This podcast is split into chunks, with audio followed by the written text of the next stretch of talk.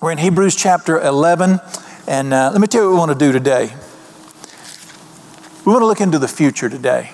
We want to talk about the future. Everybody's got one. We want to talk about how our Father deals with future, and then we want to talk about your future. And I don't care whether you're uh, eighteen, nineteen, twenty years old, just getting started, or where you're like me, you're older than dirt, and you're getting toward the end of the runway. Everybody's got a future. Now, you, you might say to me, you really think you can know the future? Nobody can know the future. Let me tell you something. I know somebody knows the future. And uh, he wrote a book in the Bible called Revelation, where he reveals the future. And I've read it. And let me tell you, he's batting a thousand so far. So far, so good. He is right on the money with the future. He not only knows the future of the earth, he knows your future. He would like to shape your future if you'll let him. But he won't force your future. You're going to have to cooperate with him.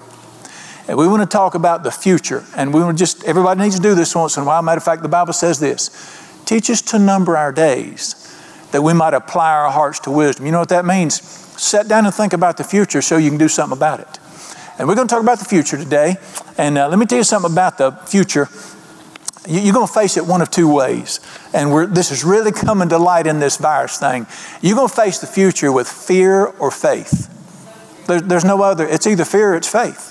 One of those two things. And you're going to face the future like that. Now, let me point something out to you from Scripture and from experience. Everybody basically lives by one of three things. And a lot of times with some of us, it's a combination of these three things. Everybody either lives by intellect, emotions, or faith. Everybody either lives out of their intellect, their emotions, or their faith. And then some of us mix it up and go back and forth sometimes. If you're an intellectual, we would call you a very cerebral person. You're very logical. You calculate things. You have to understand things. All of life has to fit between your ears. And uh, you make decisions. You're very science-based. And you, you just live logically. And that dictates your life. A lot of, I know a lot of, I got a lot of friends like that. If you're an emotional person, you live out of your feelings. If it feels good, we going there. And, and you, you're, uh, you're also what we call a roller coaster type person. And the book of James calls that person one who is tossed and driven by the wind and the waves, and feelings kick you around. But you might be a faith person. And a faith person is somebody who has learned to live above their intellect, above their emotions. Uh, let me, let me, would anybody here like to guess at which one we need to be moving toward? Scripture obviously points us that we're to be people of faith. The Bible says this, the just shall live by faith. Now, let me point something out here. Many people believe that faith is a blind leap in the dark. Nothing could be further from the truth. Faith is rock solid evidence, greater than intellect, far greater than emotions. And I want us to read this morning in Hebrews chapter eleven, verse one, what faith is. Dear ones, this is the definition of faith in the Bible, one verse. Don't let anybody teach you that faith is anything except what you're fixing to read. I've heard some of the goofiest, craziest stuff. Listen to what God says about faith. The Bible says this in Hebrews chapter eleven, verse one. Now, what's the word now mean? It don't mean yesterday. It means now. Now, faith is the substance of things hoped for. Have you quit hoping? Have you given up hope? Have you lost hope? Dear ones, we're, we are, we're a, we're a, we should be a creatures of hope. You know why we should be creatures of hope? Because we are created in the image of God. Yes. Our hearts, our everything about us is created in the image of God. Let me tell you one thing I know about Him. Now may the God of hope fill you with joy and peace in believing that you might abound in hope by the power of the Holy Spirit. Our God is a God of hope. And we're created in His image. And we should be a people who live in hope. I, I, that's not original with me. I've heard it for years, but it couldn't be more true. Uh, you can live forty days without food, seven days without water, about seven or eight minutes without air, but you can't live one second without hope. You take hope away from people, you have taken the reason for living away. Hope is the driving force of life, and we should be a people of hope. What does the Bible say faith is? Faith is the substance or gives substance to what you're hoping for. Can I ask you a question? Can you have faith till you have hope? We got to get back to hope first. We have to become a people of hope before we can have faith, because faith is what takes what you're hoping for and makes it a reality in your life. Now, dear ones, if, if you're a, if your favorite song is "Just a Few More Weary Days and Then I'll Fly Away," tune me out and go watch an old movie or something. The people of God have no business singing "Just a Few More." And I know, I know I pick on that song. Dear ones, I serve a God who is exceedingly abundantly able to do above all I could ask or think. He's the God of hope. He, he's the God of dreams. Dreams and hope are being attacked in our land right now. A darkness is covering the earth, deep darkness the people, as the Bible said. And I'm watching people lose hope. I'm, I'm watching people get in survival mode. That's not hope. But let me tell you what faith is. Faith is the substance of things hoped for, because our God is a God of hope, and we should be a people. We should just live our lives just, just uh, how about bubbling? Let's use the word bubbling. That's a good theological word. Just bubbling with hope. Just, just get up every day. God, it's going to be great.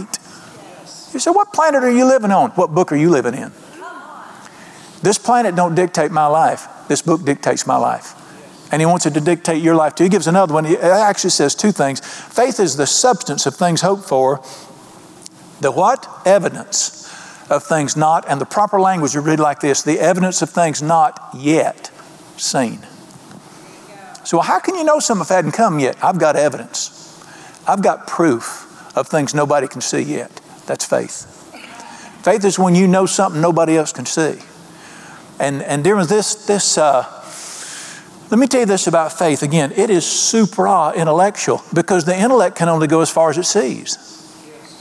Faith is above, faith is not anti-intellectual. I know some people who think it is. It's not. Faith is supra. It is above the intellect. My faith can go where my intellect can't take me. God Almighty, have mercy. My faith can sure take me where my emotions can't take me.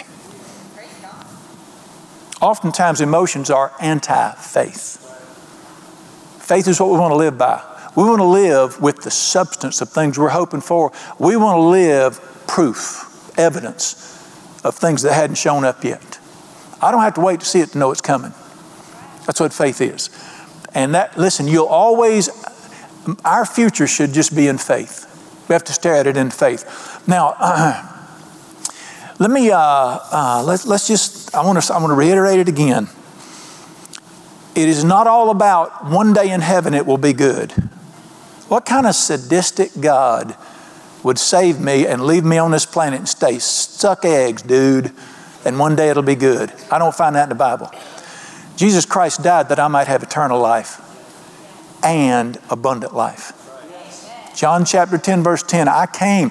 Listen, that man bled out his life naked on a cross so I could have a great life. That's right. So well, how can it happen in these days? I want to make an announcement. My God is bigger than my circumstances. Amen. He's bigger than what I read in the newspapers. He fills heaven and earth. And he, he is a, he, he's just a faith God. Now, now you say, well, Brother Brian, how do you know what He's got planned for you? I read the Bible.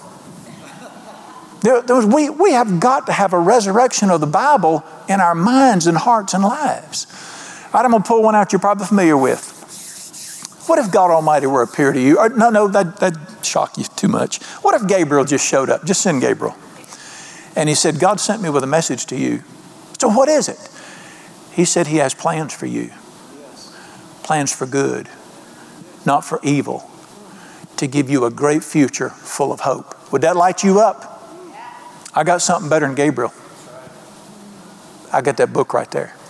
I just quoted you Jeremiah twenty-nine eleven. I know the plans I have for you, for good, not for evil, to give you a future full of hope that'll light you up. I threw the light you up part in because I know it. There's a file on God's desk with your name on it. You'd crawl across broken glass to get what's written in that file. That's what this book teaches. You know how you get it? You know how you bring it to pass? Faith is the substance of things hoped for. Faith gives substance to what we want in life. It gives us the desires of our heart. So let's do this. Um, you say, where, where do you get this kind of faith? Pray for me that I'll have it. Faith don't come from prayer.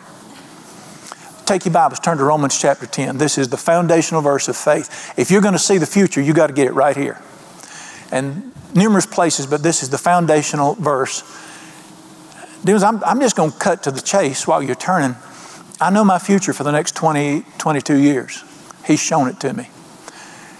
I, I wouldn't tell it to you because you'd laugh. At this age, I'll be sixty-three this summer. People normally winding down, you know, they get them plaid shorts on and them white knee socks and them black shoes that Velcro over, and they sit around Walmart watching women walk by. That ain't happening. He has lit me up with my future because I've done what he said. You say, where'd you find that from? Romans ten seventeen says this, faith comes by hearing, and hearing by the word of God. God will tell you the future if you'll listen to him. He will tell you the future if you'll listen to him. And, and here's how you know you've heard him talk about the future. You can't sleep. It will light you up. Uh, wouldn't it, what, what if somebody came up with a saying like this? Delight yourself in the Lord. He will give you the desires of your heart. Wouldn't it be great? Let's, stre- let's stretch our faith out a little bit here today. Now, if faith comes by hearing, hearing by the word of God, that's one of two things. My faith is all about in the word of the Father. If he tells me something, I can trust him. And that word comes one of two ways. And I want, I want to teach you this because we need to know this. It comes uh, from the scripture. There are two words for the word word. One is logos, one is rhema. The logos is the word of God to everybody in his family. They're all the promises of God. They're written in the Bible. And you can look it up. Uh, when he says, I would, that I, my, I pray that you would prosper and be in health as your soul prospers. That's a promise for everybody in the family of God.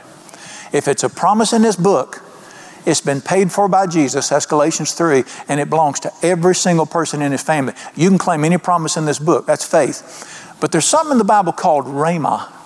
That's a personal word. That's only to you.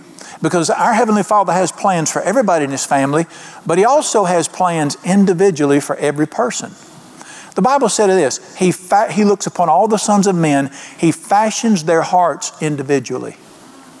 I want to show you this in the Bible. I want you to turn me to John chapter ten, where the Bible said that he has specific words for every person.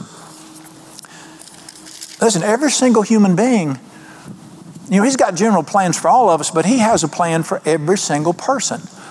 And uh, I'm, I'm going to tell you what, you would trade, I don't care what your best plan is for your life, you would throw it in the garbage if you saw his plan for you.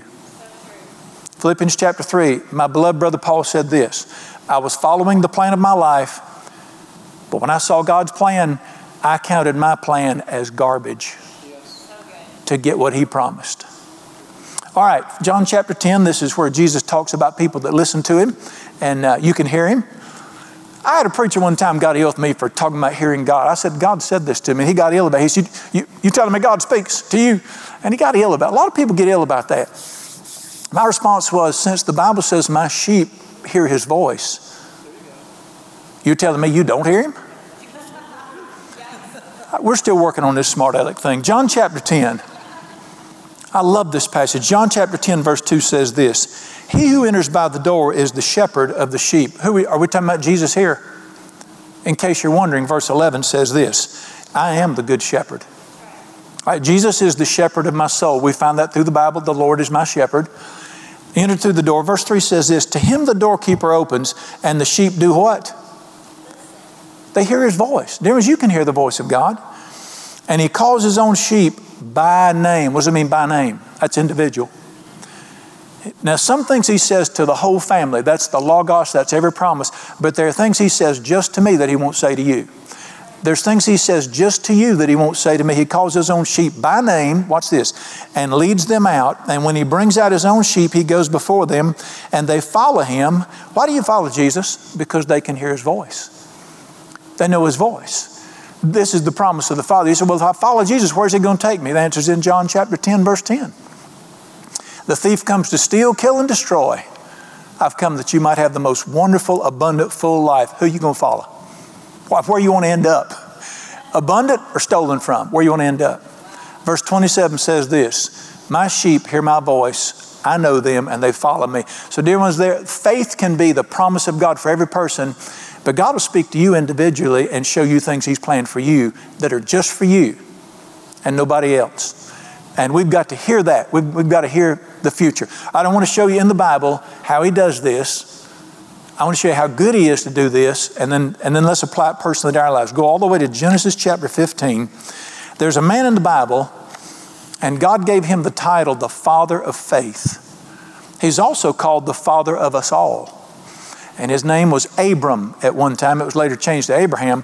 But this is a great picture of how God will take a person, speak to them about things, and then bring it to pass in their lives. I, I love this passage. This is one of the, to me, this is one of the most exciting passages in the Bible. Genesis chapter fifteen. Follow with me, Genesis fifteen, one. After these things, the word of the Lord came to Abram in a vision, saying, now here's what He said to him. Do not be afraid, Abram. I am your shield, your exceeding great reward. So He speaks to this man. What did He tell him? He's two things. I'm your shield. Somebody take a wild guess. I'll protect you. I'm your shield. But why did He say I'm your exceeding great reward? I'm going to protect you and I'm going to do things for you. Do you remember seeing the word reward in the Bible anywhere else? Hebrews eleven, one, we read that faith is the substance of things hoped for, the evidence of things not seen. If you'd have read right below that, you would have read without faith, it's impossible to please Him. For he who comes to God must believe that He's there and He's a rewarder. Not of those who go to church, not of those who are religious, but for those who are fascinated with Him and say, show me your face. You don't get the blessing of God by being religious. You get the blessing of God by saying, show me what you look like. Those who pursue Him. Well, reward, what is my Father? What's the Bible called my Heavenly Father? A rewarder. Now, in other words, He just loads it on you. Here it is. All right, watch what He told him. Abram answers in verse two. Abraham said, Lord God, what will you give me, seeing I go childless? There in my house is Eleazar of Damascus. Abraham, or Abram said, look, you've given me no offspring. One born in my house is my heir. Did that man just open his heart to God? I think, I think it's funny in there what he said, what did you give me? You don't know what God had already given him. Now, he, this man had been walking with God for years. Look in chapter thirteen and verse two at what the Lord had already given him. Chapter thirteen, verse two. Abram was very rich in livestock, silver, and gold. You can look a little further and you find out he had so much livestock, his herds were so numerous, the land couldn't sustain it. This man had thousands of animals. He was we- This was one of the world's wealthiest men. God gave it to him. But this man opened his heart to God, and, and God had blessed him. He led him. They'd been friends. But he opened his heart and he said, there's something in here that I don't have yet that I want. I want a son. I want a child. And he opened his heart to God. And he, he, he revealed to him that this was in his heart. All right, I want you to look at something with me. Verse four, and behold, the word of the Lord came. All right, there, now listen to me. The Lord speaks to him, and he's, listen, you got to get the sequence. The Lord speaks to him, and he says, he'd done this for years already. This is the nature of our God to just keep reminding us, I'll take care of you and I'll be good to you. It came to him, he said, I'm your shield. I'm going to reward you. And he said, you, you, you've done so much for me. You've made me wealthy. I've been blessed. And he had protected him. Kings had been protected, turned away from him. He'd been protected, but he said, there's one thing that I don't have that I really want. And the Lord listened to him. All right, Father speaks again in verse four. Listen to what he said. Behold, the word of the Lord came to him saying, this one's not going to be your heir. One who will come from your own body shall be your heir. What do you tell him? All right, after all I've given you and all I've done for you, if that's what's in your heart, I'll give you that too. This is the goodness of God. I just didn't realize the Lord would do that. All right, let me, we can't take time on this, but let me hit it a little bit. I quoted to you earlier Psalm thirty-seven, four. Delight yourself in the Lord. He will give you the desires of your heart. What if that happened to you? What if you could do like this man and open your heart to God and say, you've been good to me, you fed me, you protected me, you've been good to my family. Can I have one more thing? Yes. There's something else I'd really like to have. And the Lord said, I'll give it to you. I'll give you the desires of your heart. Let me tell you how this thing works. Now, when you hear that verse, Psalm thirty-seven, four, and there are many verses like it, many promises. When you hear that verse, delight yourself in the Lord, He will give you the desires of your heart. Does that mean He will put desires in your heart? Or does that mean He will give you what your heart already desires? Yes. Philippians two thirteen says this, God is at work. I want to make an announcement. Somebody should write a song, even when I don't see, I don't know. God is at work. God is at work. Philippians two thirteen, God is at work in you to will and to work for His good pleasure. You know why Abraham wanted that son? You know why th- this man said, look, you bless me, I'm wealthy, I've got servants. God, if I just had a son, guess who put that in there? God planted that in him. Guess why? So He could bring it to pass. That is the nature of our God, who is at work in you to will and to work for His good pleasure. Now, when I was a young man, religion taught, religion taught me so much crap. I'm still trying to forgive them. I was taught that if you're going to be a Christian, you have to give up what you want to do and follow God, but at least you get to go to heaven one day. You understand why I'm still mad at them people? Oh, sweet Jesus, help me. All right.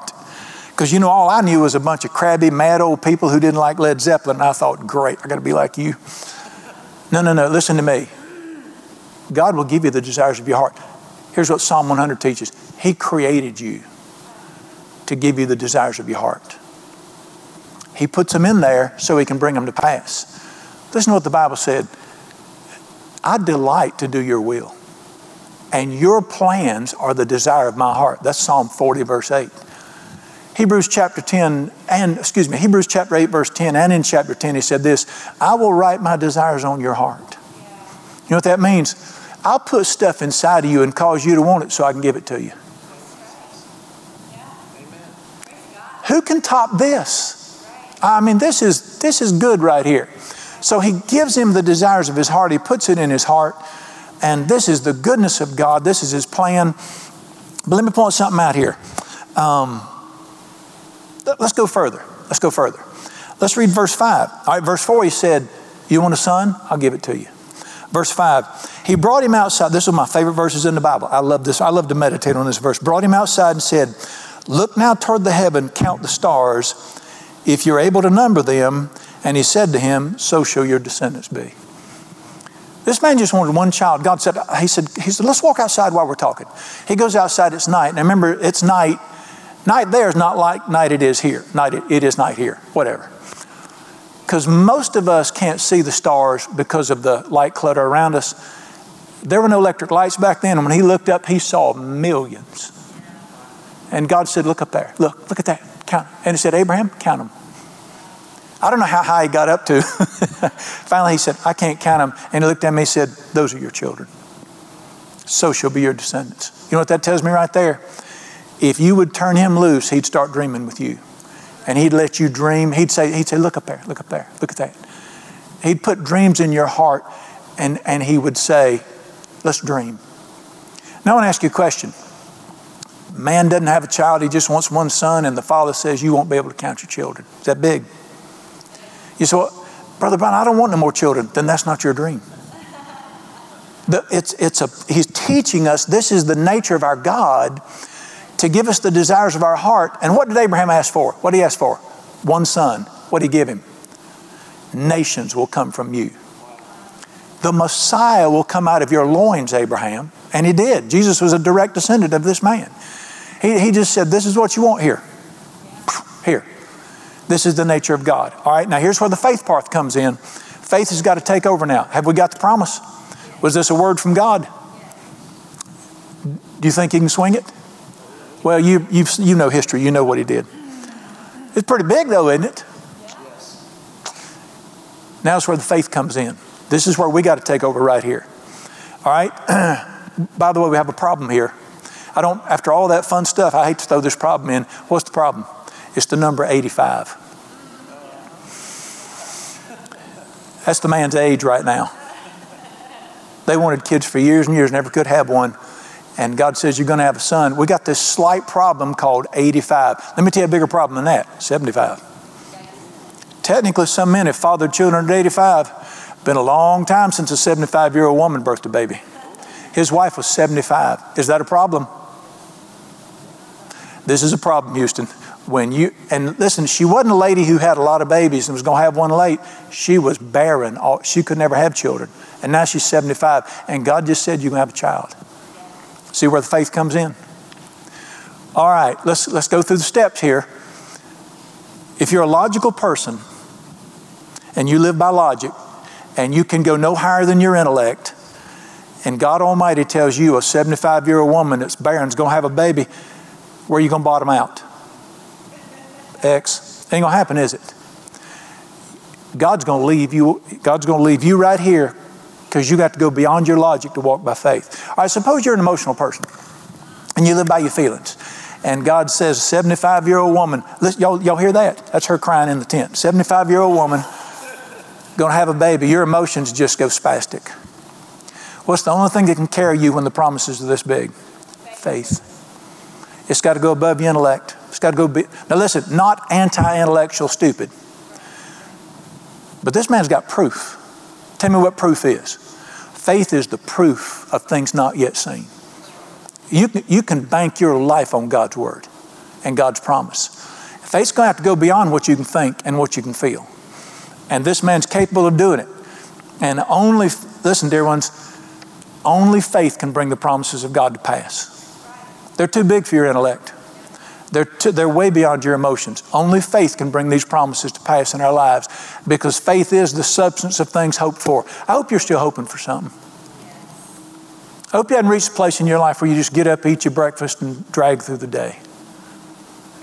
God's people dream, and they dream big. Now, let me point something out. We have to constantly be reminded this about the God we walk with.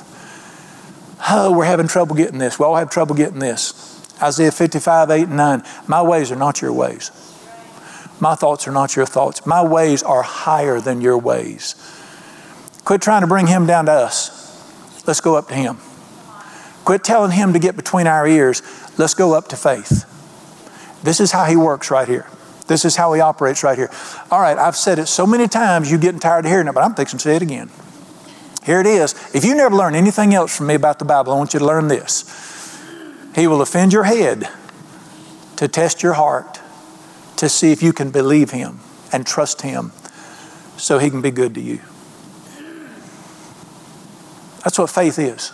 It is when God offends your head to test your heart to see if you will say, yeah, I believe, so he can do this kind of stuff for you. But if you can't get over your head being offended, you can go to heaven one day when you die, but you're going to suck eggs till you get there. You're gonna be, you need to get into just a few more weary days crowd.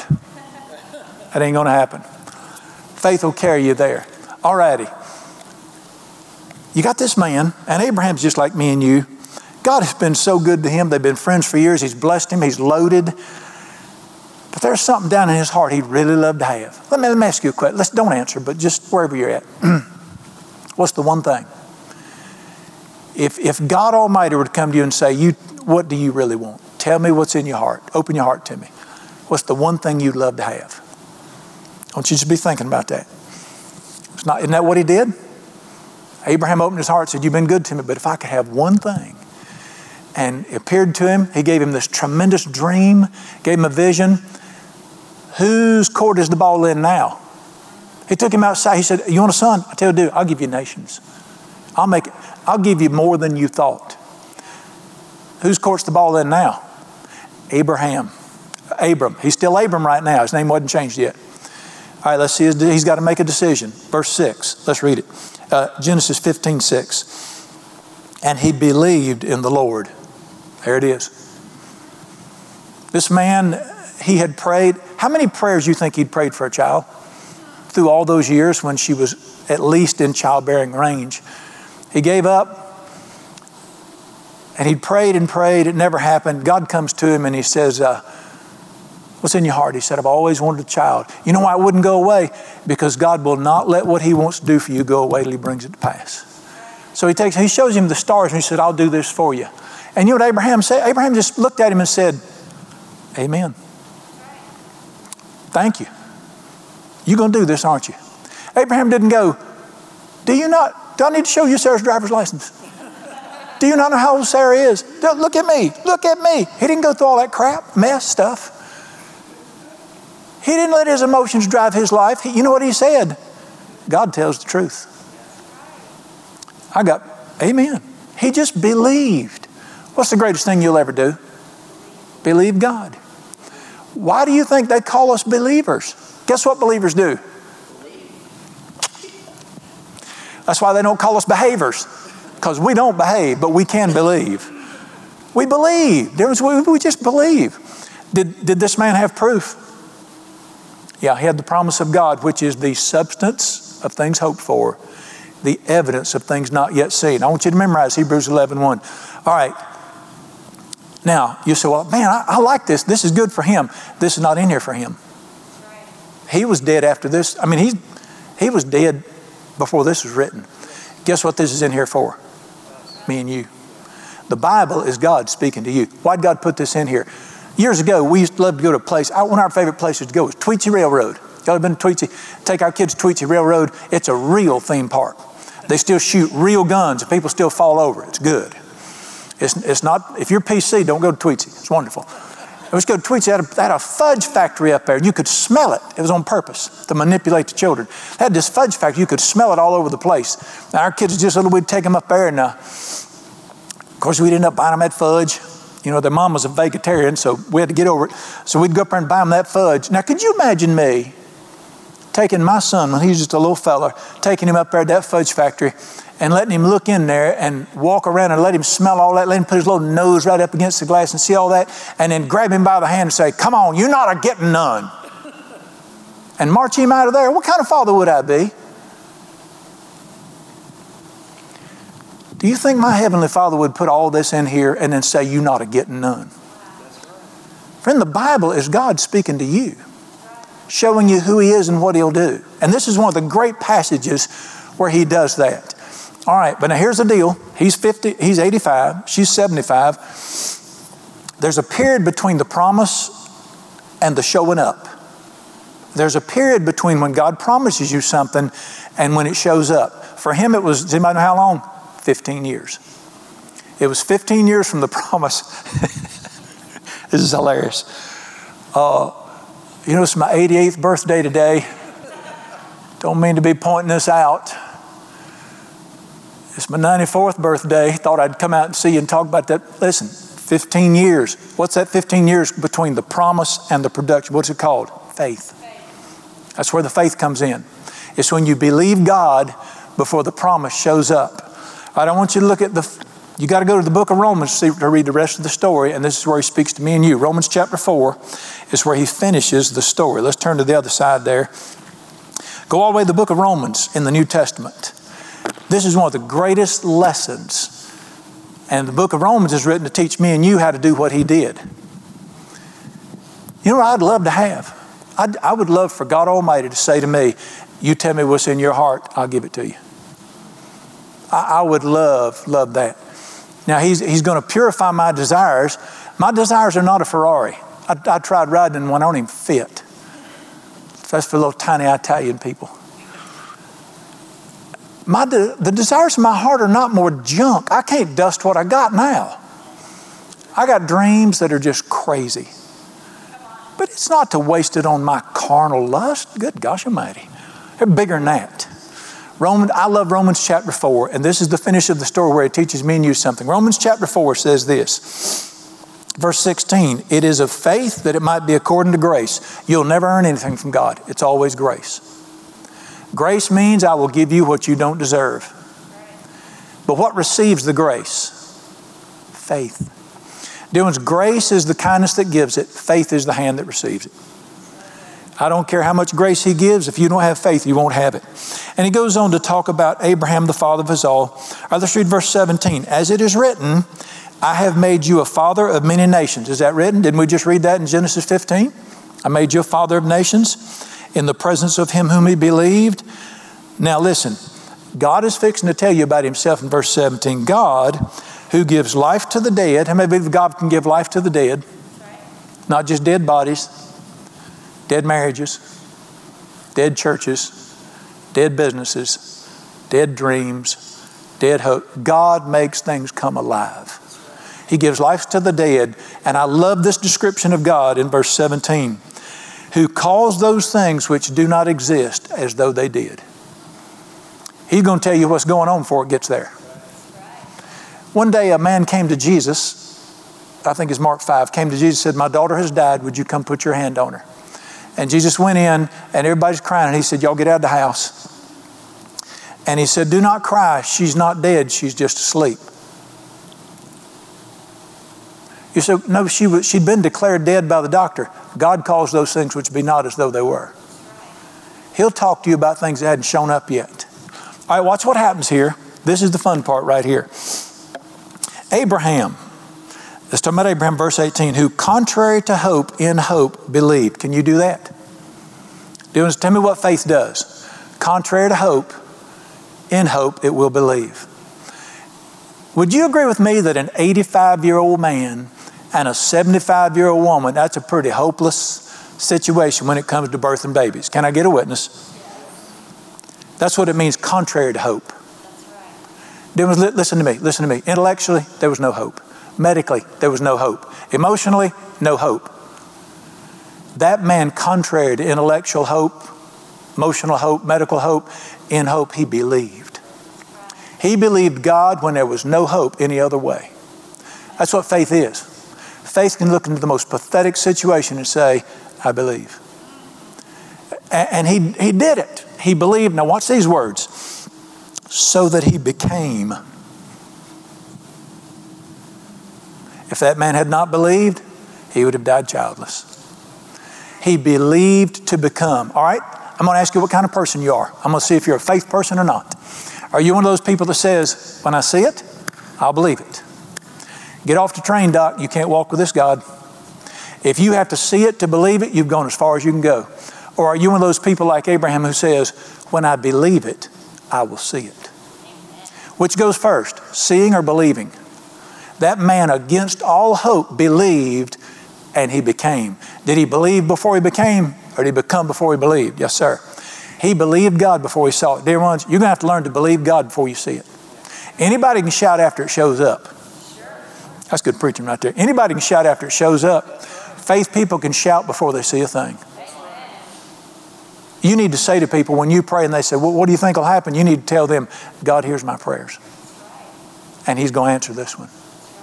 That's, listen, faith can see it before it gets there. It can believe and become.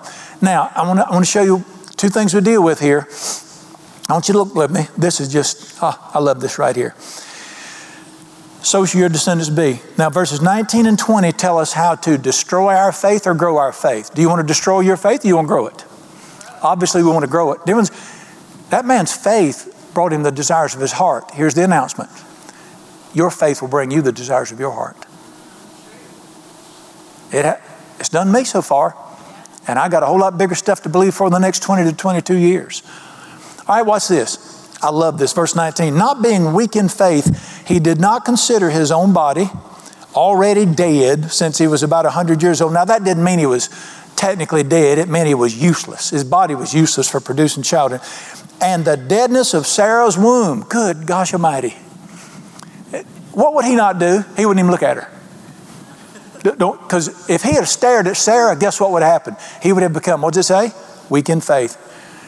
If you spend all your time staring at your circumstances, your faith's going to be destroyed. He didn't look, he didn't look, he didn't get up in the morning, get out of the shower. I guess they get out of the shower then. Dry himself, I look in the mirror and go, ooh. I mean, a hundred-year-old man, pretty shaggy any way you cut it. And Sarah comes in. How old's Sarah now? She's ninety. And he looks over and he says, I just can't see you with a baby bump, baby. I mean, just, if he, if you stare at the stuff around you, it'll destroy your faith. He did not become weak in faith by staring at the circumstances, his body, her body. Why are you reading the newspaper? Why are you listening to the media puke corona all the time? You want your faith to just be destroyed. Destroy your faith by looking at it. Watch this. He built his faith. He didn't destroy it. He told Sarah, don't come in this part of the house till this is over. Verse twenty, he did not waver at the promise of God through unbelief, but was strengthened in faith, giving glory to God.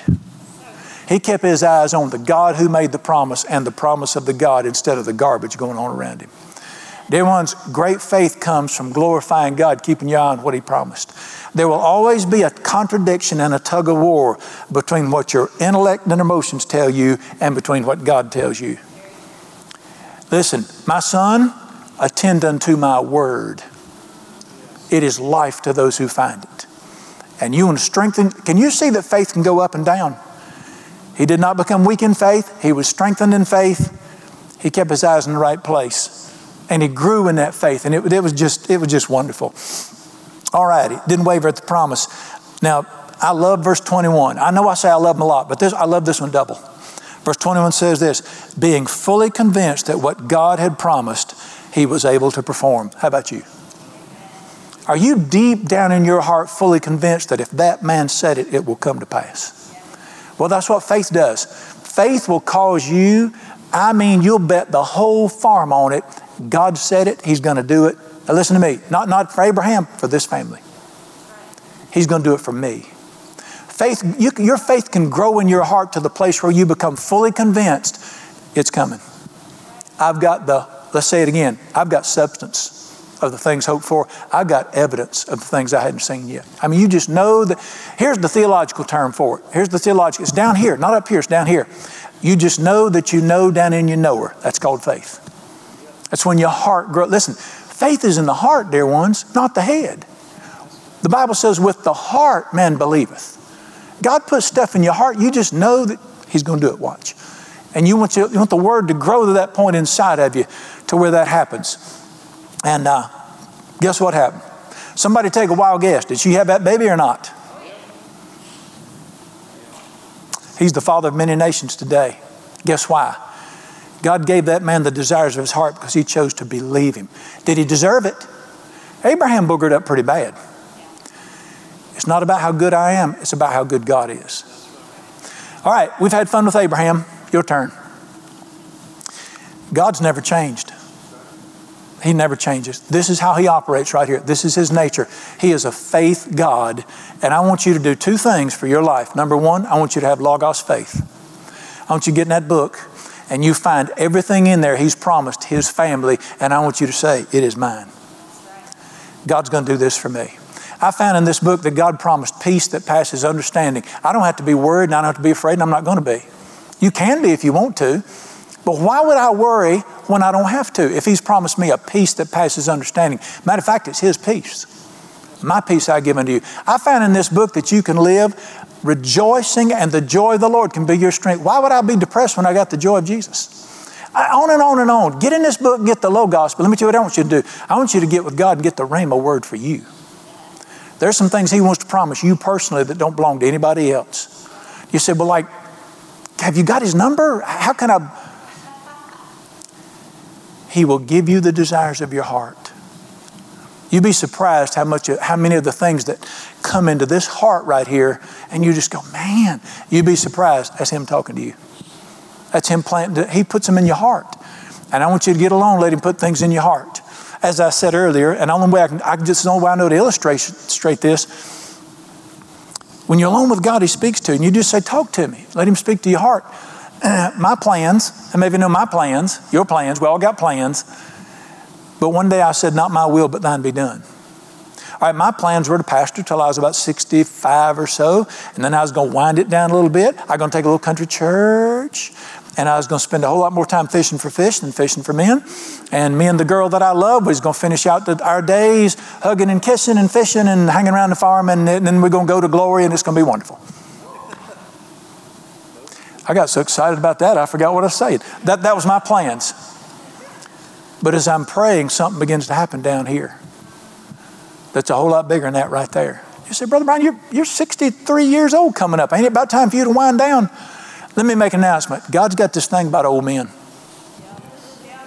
Moses started at eighty. Caleb took the land at eighty-five. Abraham got started at one hundred. I'm really too young to do God's will yet. You say, that that's just non-intellectual. Got you. You said, don't make sense. Got you. You say, I don't know how much you've screwed up. Got you. God likes to take screwed up old people. He will work with young people too. And He's put dreams in my heart for the next twenty to twenty-two years that I, I know some of you in this room are people of faith. You'd laugh if I said it. It will pass, it will go way past what I've seen in the past forty. This was not my intention. My intention was to wind down and fish. He's put something in my heart, and uh, you'd laugh. But I'm going to tell you something. He who said it is able. And and when I think about it, I can't sleep at night. I get so excited. He's got a plan just like that for you. Now, I'm not going to tell you what mine is because it won't be yours. He fashions their hearts individually. He has a personal something. And if you if he would just open the file and say, look, they're right there, you would say, I will crawl across broken glass to get that. You don't have to. Jesus died to get it. You have to believe. But you can't believe till you hear. Because faith is the substance of things hoped for, and it comes by hearing. So you need to hear it. And you need to lay hold of what is. I, I want, can you tell this is in my heart? I want so much for you to get everything He has written for you. You saw it happens this morning. All right, let me address one more thing. I'm done. We're living in a day where people are nervous about the future and worried, and, you know, the the the economy, the, the virus, the general direction of our nation. It's dictating our thinking more than the Word of God today. We don't live by the news. We don't live by circum. We live by every word that proceeds from the mouth of God. Let God chart the future. Listen to me what happened. This is not the first time this happened in our nation. I'm just going to give you one example, then I'm done. You know why I keep saying I'm done? I hope to be done someday. Here's the deal. It was the nineteen sixties. There was a man, uh, he was a songwriter named Bill Gaither. And Bill Gaither was a high school music teacher. I think I've told this before, but it's a great illustration. He was a high school music teacher. He'd just gotten married to Gloria. He's from Indiana. And just got married to Gloria. And I don't know, those of you that didn't live through the sixties, you don't remember what difficult days those were. Our nation was divided more than it is now, I think. We were in the, we were in the heat of Vietnam. It was terrible. There was violence. There was violence on college campuses. College students were being shot by National Guardsmen. But four were killed at Kent State. Those were, those were rough days in our nation. Because we'd just come out of the glory days of post-World War Two, and the sixties were rough times in this nation. and uh, everybody was nervous about the future of our nation back then. And, you know, it was during the, the uh, days of racial rioting, and it was just a rough time. So this high school music teacher, he's a Christian, devout Christian, and uh, he began to get discouraged and depressed about what's going on in the nation. It was just him and his wife. And he told his wife one night, he said, uh, I don't, I don't think this is a land that I want to bring children into, the way things are going. I don't think it'd be right to have kids in this day with what our nation's facing. See, the, the news had got on him, and the nation had got on him. And so they were talking about it. He'd go, he said, I've gotten sort of depressed about what's going on in my land. And uh, later on the night, she said, let's go to bed. He said, you, you go to bed. I'm going to sit up a little bit. So she went to bed, and he sat in his recliner, and he opened his Bible, and he just began to pray. And God began to speak to him and open his heart and to say to him through the word, since when does the news dictate your future? Since when does what's going on around you dictate your future? Am I not God Almighty bigger than your circumstances? Am I not bigger than the mess in your nation? And God so broke through and put something in his heart. I think he took him outside and said, look at the stars. Because that man did write as many songs as are the stars of the sky.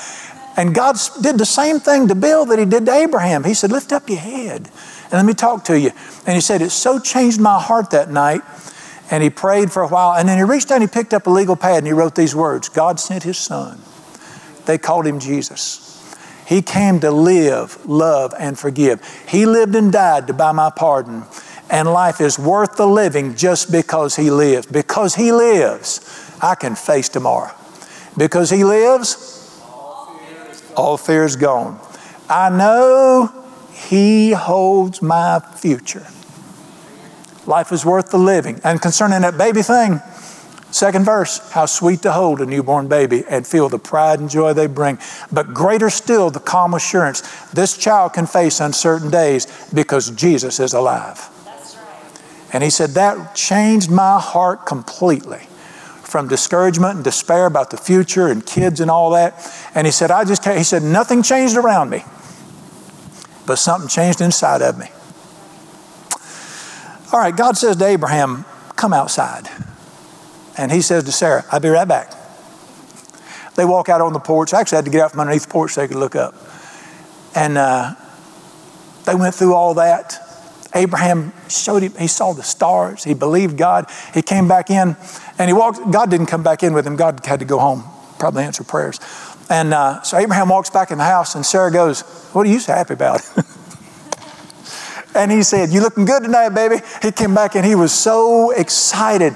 He went out discouraged. Why can I not have what I want? He came back in glowing in the dark. One word from God will change everything. And we need to hear it. We need to be a people of faith. Find out what he's got planned for you. Find out what he's got in store with you. So, brother mine, I don't, I don't want to be a missionary and I don't want to be a preacher. I don't either, really. Dear ones, why would you think he'd make you do something you don't want to do? Can I go just a little further? I was going to quit, but heck, the Methodist ain't him out yet because it didn't go today. Can, can I just go a little bit further? Let me give you one more. I learned about this in college the hard way. I, my view of God was, fine, fine, we'll do it if it makes him happy. That is demonic. I always thought if you really wanted it, it couldn't be him. And I've told you this before, and I'm going to tell you again, because it's just an illustration of the goodness of God. All right, I'm in college. I'm a ministerial student, ministerial student. I really wanted to be a highway patrolman so I could drive fast and shoot people, but I ended up being a minister. So I'm in ministerial school, and, and I'm going to be a minister, and uh, I always knew that ministers need wives. Every preacher got to have a wife. And uh, so I knew it was time for me to be looking around for a wife. I'm in my early twenties, and but I had a dilemma because my religious training had messed me up. Plus, I'd met a lot of ministers' wives. That messed me up, too. And uh, I thought, well, I need to get a wife. And I knew all to pray about because I'd been, I had been taught to pray. And I thought, if I pray and ask him for a wife, I got to take what he gives. I mean, if he tells you, you got to take it. But I thought, if I don't ask him, I can pick out what I want. God, here's how crappy religious thinking is. Because I thought, if I ask him to give me a wife, he's going to give me some old battle axe that has a bouffant hairdo and wears cat glasses and plays the organ in church and don't like to kiss. Wouldn't that be wonderful? And then I got to take her and live with her the rest of my life. Ah! Delight yourself in the Lord and he'll give you an old battle axe that'll drive you. Is that what he says? I'm sorry, I shouldn't have said that. But I'm just showing you how stupid religious thinking is. But see, I didn't want to know, I didn't want a preacher's wife. I wanted a good-looking woman. I wanted one that didn't want to play the organ in church. I, I'm not against organs, that just ain't me. And I wanted one that could kiss. I didn't want one to go W M U and all that. I want to stay home and kiss me is what I wanted. I know you say, you're so carnal. Yeah. I'm normal. I'm not a preacher, truck driver. And uh, I thought, well, but you know what? I hunkered down and finally said, "Thy will be done. Thy will be done." It's the right thing to do. Send her on, I'll live with her. Guess what? He gave me the desire of my heart. My wife don't play the organ. Thank God. She don't wear cat eye glasses. She's good looking. And that woman can kiss. God have mercy, that woman can kiss. I'm telling you. And it's just, all my life's been like that. He just keeps giving me great stuff. It, that's just the goodness of God. I didn't mean to get carried away with all that. The point is, here, I'm going to sum it all up. God is good. God is good.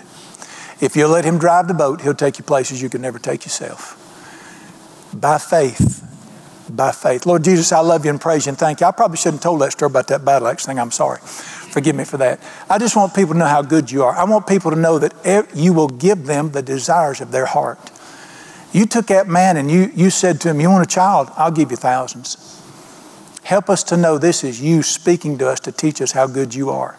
You gave him everything his heart desired. I give you all the praise and glory. I worship you and honor you. I want to pray for every person listening, and I'm, I'm not going to pray for you to do something. I'm going to call those things which be not as though they were, since that's your nature. I declare they are great men and women of faith. I declare they can see things nobody else can see. I declare they have the mind and heart of God. And I believe you to, I believe you to just light their hearts up with the plans you have. They are so good. I want to praise you and thank you that what's going on around us in our land does not dictate our futures. The living God who fills heaven and earth controls my future. And you are good. I give you the praise and glory.